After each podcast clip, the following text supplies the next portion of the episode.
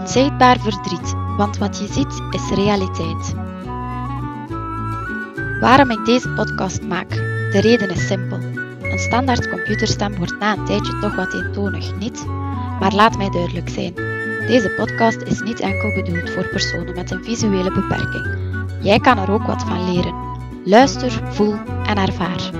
Luister naar het unieke verhaal en de bijzondere ervaringen van 11 mooie mensen die vertellen over hun ervaringen rond de thema's rouw en verlies.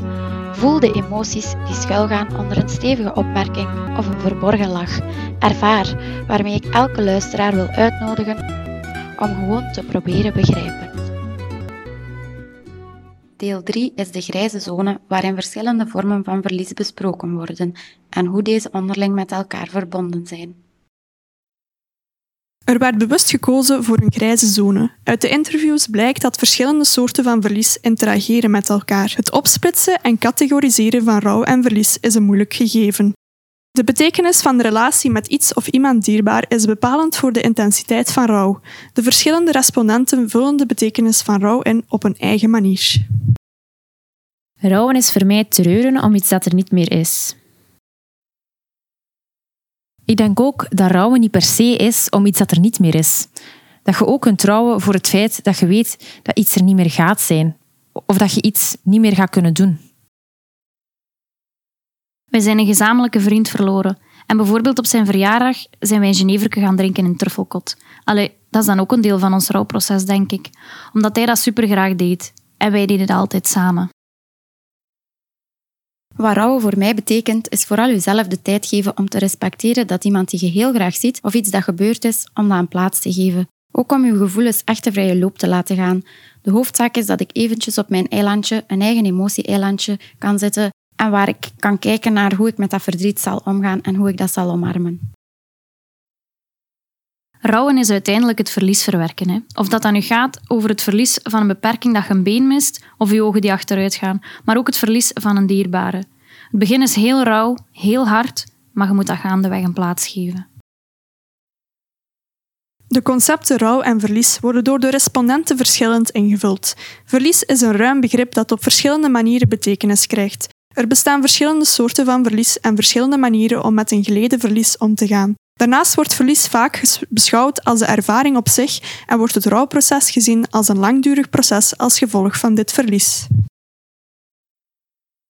Ik denk persoonlijk dat trouwen het emotionele is wat je ermee doet, maar verlies het daadwerkelijke ding dat er gebeurt.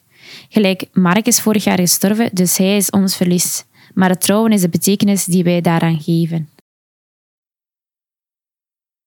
Bij verlies heb ik ook nog altijd zoiets van: het is niet alleen het abrupt iets dat er niet meer is, maar ik denk dan ook weer, als je iets verloren bent, dan kun je dat eigenlijk ook nog terugvinden. Ik ben op kamp vertrokken een dag of twee nadat mijn opa overleden is. Ik ben daar vroeger naar huis gekomen voor de begrafenis en ik was aan het babbelen met een van de begeleidsters. En het voelt zo vreemd om iemand te verliezen. En dat wordt door de samenleving beschouwd als het ergste verlies dat er is. Terwijl ik eigenlijk heel mijn leven al heel vaak dat visuele verlies had gekend. Maar ik had zoiets van: mijn opa heeft afgezien, maar dat was op dat moment oké voor hem om te gaan. Het was afgerond. Het is gegaan zoals hij dat wou.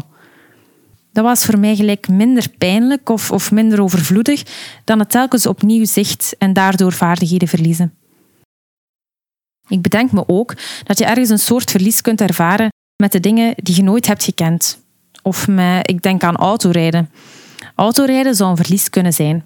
Ook al heb je het nooit zelf gekend, het zou een verlies kunnen zijn en iets dat je kunt missen. En niet dat, dat, dat, dat ik dat per se voel, maar er zijn wel dingen waarvan ik denk, ik heb dat nooit kunnen ervaren omwille van mijn zicht. En ik mis dat wel. Het is niet het aantal verliezen dat je hebt, maar de manier waarop je verliest. En hoe diep die persoon geworteld zit in je hele zijn, in je emotionele waarde. Je gaat niet op dezelfde manier huilen om een vriend als om een moeder. En daarom is het ene verlies niet minder erg dan het andere. Ik denk bij verlies aan iets dat onomkeerbaar wordt. Naast de emotionele pijn die verlieservaringen teweegbrengen, kunnen ze ook een positieve keerzijde hebben. Een dierbare verliezen kan betekenen dat nabestaanden naar elkaar toegroeien en zelf meer verbonden zijn met elkaar dan voorheen. Ik denk dat wel. Dat er momenten zijn dat je verbinding maakt met de mensen die er wel nog zijn. Daarnaast kan een visuele beperking hebben onrechtstreeks leiden tot het vinden van een nieuwe stimulans om zaken te herontdenken in het leven. Ik heb met Blindenzorg Licht en Liefde meegedaan aan project Art in the Dark. Ik heb zo'n opleiding gevolgd dat we als blinden en slechtzienden uitleg konden geven over kunstwerk aan zienden dat in een donkere container stond. En wij, liet, wij lieten ziende mensen voelen. Dat is voor mij een mogelijkheid geweest die ik waarschijnlijk als ziende nooit zou gehad hebben. Dan zeg ik wel van, dit had ik als ziende misschien niet gedaan. Ja, het opent wel andere perspectieven, maar je moet er zelf wel voor openstaan. Hè. Waar ik vroeger van wegliep, mij van afschermde, laat ik nu stapje voor stapje toe. Door te leren omgaan met de beperking van mijn dochter en het ontdekken van de beperking van mijn man, is voor mij een hele wereld opengegaan. Ik vraag me altijd af hoe ik als persoon zou geweest zijn als ik niet slechtziend zou zijn. Nu heb ik orthopedagogie gedaan en daarna onderwijs gestudeerd. Altijd anderen willen helpen in het kader van. Anderen hebben mij ook steeds geholpen, dus het is zo. Ik wil het bij anderen doen omdat ik het zelf zo ervaren heb. En daarbij denk ik dat het verlies van het zicht wel een positieve is. Omdat ik dat elke dag probeer te integreren in wat ik doe. Maar ik vraag me dan wel af, moest ik nu niet mijn visuele beperking gehad hebben, zou ik volgens mij echt een trut geweest zijn. Een visuele beperking zit geworteld in iemands leven, maar de manier waarop iemand hiermee omgaat is steeds verschillend. Door bewust stil te staan bij de waarde en kostbaarheid van het leven, slagen personen erin een positieve mindset te creëren. Een gelukkig leven is soms de minder goede dingen erbij nemen, want dan leert je appreciëren wat gelukkig zijn is. Als je gelukkig bent, dan weet je dat niet. Hè? Mijn papa die zegt ook altijd van, je hebt al veel meer moeten boksen en jezelf moeten bewijzen, wat op zich ook een kracht is. Anders waren we misschien veel gemakzuchtiger geweest. Bij mij is het zicht niet achteruit gegaan, maar ik kan soms hebben als ik wakker word van amai, ik ben content en dan kijk ik eens rond mij en dan denk ik echt van ik heb het zo slecht nog niet. Daar kan ik echt van genieten. Goed zien wordt als een evidentie beschouwd, maar dat is niet evident. Ik heb al zoveel mooie kansen gehad uh, door dingen soms niet te zien en door gewoon af te gaan op mijn gevoel en door andere mensen ook gewoon soms te inspireren. Ik denk dat dat soms ook een heel groot cadeau kan zijn. Je moet niet altijd op het niet kunnen focussen, maar focussen op wat er wel nog kan. Het is belangrijk om verdriet samen te verwerken. Om met verlieservaringen om te gaan is de steun van de naaste omgeving en andere vertrouwensfiguren belangrijk. Een veilige omgeving en het creëren van verbinding wordt door de respondenten als waardevol gezien om met verlieservaringen om te gaan. Ik ben al 35 jaar aan trouwen, wijze van spreken. In meerdere of mindere mate. Ik heb dat dit jaar, omdat ik de juiste mensen heb gevonden, voor een stukje kunnen plaatsen. Allee, je gaat dat nooit volledig kunnen plaatsen. Mijn mama is uit leven gestapt en vijf jaar geleden is mijn zus ook uit leven gestapt. Als ik voel, hier kunnen dat niet doen, hier is geen klimaat om te vertellen, dan ga ik dat ook niet doen. En dat kan soms jaren later pas uitkomen. Dat je dan plots wel iemand vindt waartegen dat je dat kunt vertellen.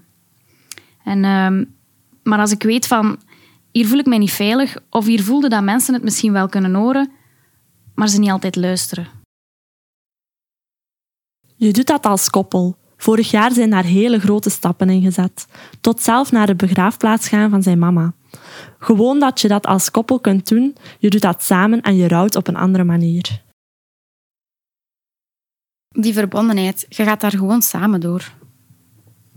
Ik steun natuurlijk wel veel harder op mijn partner en mijn kinderen dan zien de mensen, denk ik. Ik heb nog steeds veel ondersteuning van mijn man en kinderen. Hè. Ik denk dat mensen die helemaal alleen zijn, dat dat echt iets helemaal anders is. Het is voor een visueel beperkte persoon van groot belang dat hij een goede band heeft met zijn familie of met zijn omgeving. Ik had de steun van de medeleiding van het JRK, een leerkracht en twee verpleegkundigen. Zij waren voor mij de mensen die mij terug mezelf hebben laten worden, maar mij ook leerden om stap voor stap te leren omgaan met mijn beperking. Onder betekenisvolle relaties kan ook het contact met lotgenoten gezien worden. Wanneer iemand een gelijkaardig verlies doormaakt, is er een gevoel van begrip en erkenning aanwezig. Je hebt zelf ook hulpverlening ervaren, hè? Waardoor, waardoor je wel weet waar dat mensen behoefte aan kunnen hebben. waardoor je onderling sneller aanvoelt van wat dat wel of geen nut heeft om de ander mee te helpen. Dat maakt dan ook dat wij onderling ook wel in zekere zin vlot klikken. Ja, mijn mama vraagt wel vaak zo van... Ehm, ja, ik noem dus mijn vriendengroep de blinde vriendjes. En dan vraagt ze wel eens van... Als je bij je blinde vriendjes bent, praten jullie dan uh, veel over jullie beperking? En dan zeg ik ook van... Nee, zelden. We zitten wel echt met elkaar in. Gelijk, uh, Joni is vorig jaar heel veel geopereerd geweest. Ik denk dat wij altijd de eerste waren die belden om te vragen hoe het ging.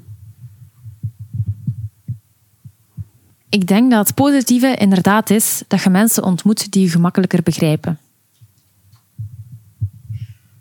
Doordat wij in Spermali hebben gezeten, allez, ik weet dat niet, hè, dat je op die manier veel mensen leert kennen die in hetzelfde schuitje zitten. En dat zeg ik recht uit, dat zou ik voor geen geld van de wereld willen missen. Ik heb een paar vrienden, maar ik voel mij toch nog altijd meer thuis onder ervaringsdeskunde. Allee, dat is raar. Bij de anderen moet je gelijk altijd meer je best doen. Ook wordt aangegeven dat naast het contact met lotgenoten het contact met zienden belangrijk is. Onderlinge verbinding en een dialoog gaan met zowel personen met en zonder visuele beperking is waardevol. Je hebt de combinatie nodig. Je hebt zowel ziende als niet-ziende nodig. Mijn ouders zeiden ook altijd: mensen die goed zien, kom daar maar goed mee overeen. Maar kom ook overeen met mensen die slechtziend zijn, want die zijn niet beter of slechter dan mensen die goed zien.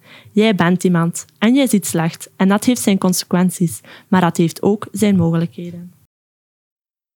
Uit de interviews blijkt dat er nog te vaak naar een visuele beperking wordt gekeken vanuit een medisch model. De focus wordt gelegd op wat de visuele beperking inhoudt, maar deze beperking wordt nog te weinig in een breder perspectief geplaatst. Bovendien hebben verschillende respondenten het gevoel dat personen met een visuele beperking niet altijd eerlijke kansen krijgen in de samenleving. De respondenten geven aan dat de toegankelijkheid binnen de hulpverdeling nog op verschillende vlakken kan verbeteren. Er lijkt maar weinig kennis te bestaan over wat een visuele beperking inhoudt en op welke verschillende vlakken deze beperking invloed uitoefent op het dagelijks leven. Hierbij is het belangrijk om de persoon in kwestie als volwaardige burger te beschouwen en het etiket van de visuele beperking niet op de voorgrond te plaatsen. Het is belangrijk om te kijken naar de persoon achter dit etiket. De FOD, sociale zekerheid, schaalt eigenlijk alle mensen met een beperking in. En op vijf minuten bepalen ze dan hoe gehandicapt je bent en welke uitkering daar dan tegenover staat. Voor mensen met een visuele beperking of mensen met een fysieke beperking is dat iets totaal anders. En toch gebruiken ze dezelfde schaal. Wat ik ook heel belachelijk vind, is dat ik drie jaar na elkaar ben moeten teruggaan. Terwijl op mijn attest staat niet vatbaar voor beterschap. Ik vond dat dan heel onrechtvaardig dat ik drie jaar na elkaar moest terugkomen alsof ik een brieger was, die totaal niet gehandicapt was. Je wordt niet erkend, maar wel gecontroleerd. Ik lag ooit, uh, ik ben ooit eens van de trein gevallen. Ik had een breuk aan mijn voet. Allee, ik wist dat toen nog niet, hè. Maar je komt dan op spoed. Allee, ja. Komt daar zo een jong dokteurke binnen en in plaats van een goede dag of een goede avond te zeggen en zichzelf eens voor te stellen, duwt hij daar meteen op die voet. Juist op die plaats waar dat pijn deed. Hij wist van de foto waar de breuk was. Kijk, dat ze, ons niet, dat ze hun niet eens aanmelden dat ze daar zijn. Hè. Allee, je hebt er veel waarbij gemerkt dat ze hun best wel doen, maar eigenlijk dat je ook wel merkt... Allee, sorry, het is echt ook heel dikwijls uit onwetendheid. Ah, wel, ik heb zo eens iets voorgehad. Ik was 13 jaar en ik lag in het ziekenhuis door een operatie. Ik was herstellende. Allee, ik mocht bijna naar huis en ik was een boek aan het lezen. En er komt zo ineens een dokter binnen met een hele klas in opleiding. Ja, ze vertellen daar even en gaan door naar de volgende kamer. Er blijft er daar zo eentje staan en ze zegt zo tegen mij, mocht jij wel lezen? En ik viel echt uit de lucht. Hè. Ik weet niet eens meer wat ik gezegd heb, maar ik was echt ondersteboven. Wat letterlijk mijn ogen heeft doen opengaan, is hoe weinig dat die dokters en verpleegkundigen alert zijn op het begeleiden en de problematiek van blinden en slechtzienden. Al is het van, allee, gewoon die boterhammetjes, dat zakje openprutsen en dat beleg. In die gangen, daar stonden alle toestellen links en rechts in de gang geparkeerd in plaats van langs ene kant. En dan denkt je bij je eigen, tju toch, ik lig hier op een afdeling oogheelkunde. Naast de beperkingen van de hulpverlening zijn verschillende respondenten ook positief over de ervaringen die ze hadden met de hulpverlening. Onderling vertrouwen en verbinding tussen hulpverlener en cliënt worden gezien als belangrijke eigenschappen om een positieve therapeutische relatie op te bouwen. De therapeutische relatie is van essentieel belang in het hulpverleningsproces. Ik ben zelf een tijdje in therapie geweest om mijn beperking te leren aanvaarden. En dat was echt een heel goede psycholoog. Die werkte oplossingsgericht, maar die was ook gespecialiseerd in uh, rouwverwerking bij het hebben van een beperking. Ze was er wel, allee ja, uh, ze had nu niet heel veel mensen met een visuele beperking die langskwamen, maar ik heb nooit het gevoel gehad dat hij mij niet begreep. Ik zag tegen dokter Lieve dat ik een visuele beperking had. Antwoordde mij dat ik mama was, wat voor mij enorm emotioneel was. Eindelijk een arts die mij ziet als Jana, een mama die een visuele beperking heeft, en niet als Jana, een vrouw met een visuele beperking die mama is. Ik heb al gezegd tegen professor Stevens dat gezichtsveldonderzoek dat ik dat gewoon niet meer wil doen. Dat is voor mij zo stresserend, ik zie die puntjes niet meer. Dat is zodat je in een bol moet kijken en klikken wanneer dat je lichtjes ziet. Ik zie toch drie vierde niet meer. En ja, mijn zicht komt er ook niet meer terug. Hè. Nu, het voordeel is echt wel dat mijn dokter daarin meegaat en akkoord gaat. Ik heb heel veel vertrouwen in haar. Heel veel. Er lijkt een hiaat aanwezig te zijn in de hulpverlening op het vlak van omgaan met personen met een visuele beperking. Vaak ontbreekt de kennis over wat een visuele beperking inhoudt en wat bijkomende gevolgen zijn op fysiek, maar daarnaast ook op emotioneel niveau. Wat ik wel vind, is dat verpleegkundigen, psychologen en zo een minimum aan opleiding zouden moeten krijgen. Gewoon een halve dag rond beleving en verwerking leren, mensen met een visuele beperking zelf aan het woord laten, eens uitleg krijgen en zelf ook vragen kunnen stellen. We hebben nog gezegd dat Sophie als prof veel van een kameraad en mezelf geleerd heeft door samen op stap te gaan en colleges te geven. Zij wist dat ook niet, hè, hoe dat ze blinden moest begeleiden en wat dat ze moest doen. De ervaring om met mensen met een visuele beperking om te gaan, dat leert mensen het best hoe ze zouden moeten handelen. Wij moeten zelf ook durven zeggen van, je kunt beter zus of zo doen. Hulpverleners hebben heel gemakkelijk de neiging, bij oudere mensen doen ze dat ook, om de arm van een patiënt te pakken en bijna mee te sleuren. Dan ga ik gemakkelijk vragen of dat ik hun arm mag vasthouden. Dat is voor ons gemakkelijker. Ik denk dat het probleem ligt bij de combinatie rouwen om het verlies van een dierbare en een visuele beperking hebben. Thuisbegeleidingsdiensten voor mensen met een visuele beperking die hebben geen ervaring of de nodige kennis om te helpen bij het rouwproces van een dierbare. Psychologen of praatgroepen die kunnen helpen bij het rouwproces om het verlies van een dierbare, maar hebben vaak niet de kennis of ervaring van hoe dit aan te pakken bij mensen met een visuele beperking. Wat je nu kan concluderen na het beluisteren van deze podcast, dat laat ik aan u, de luisteraar, over.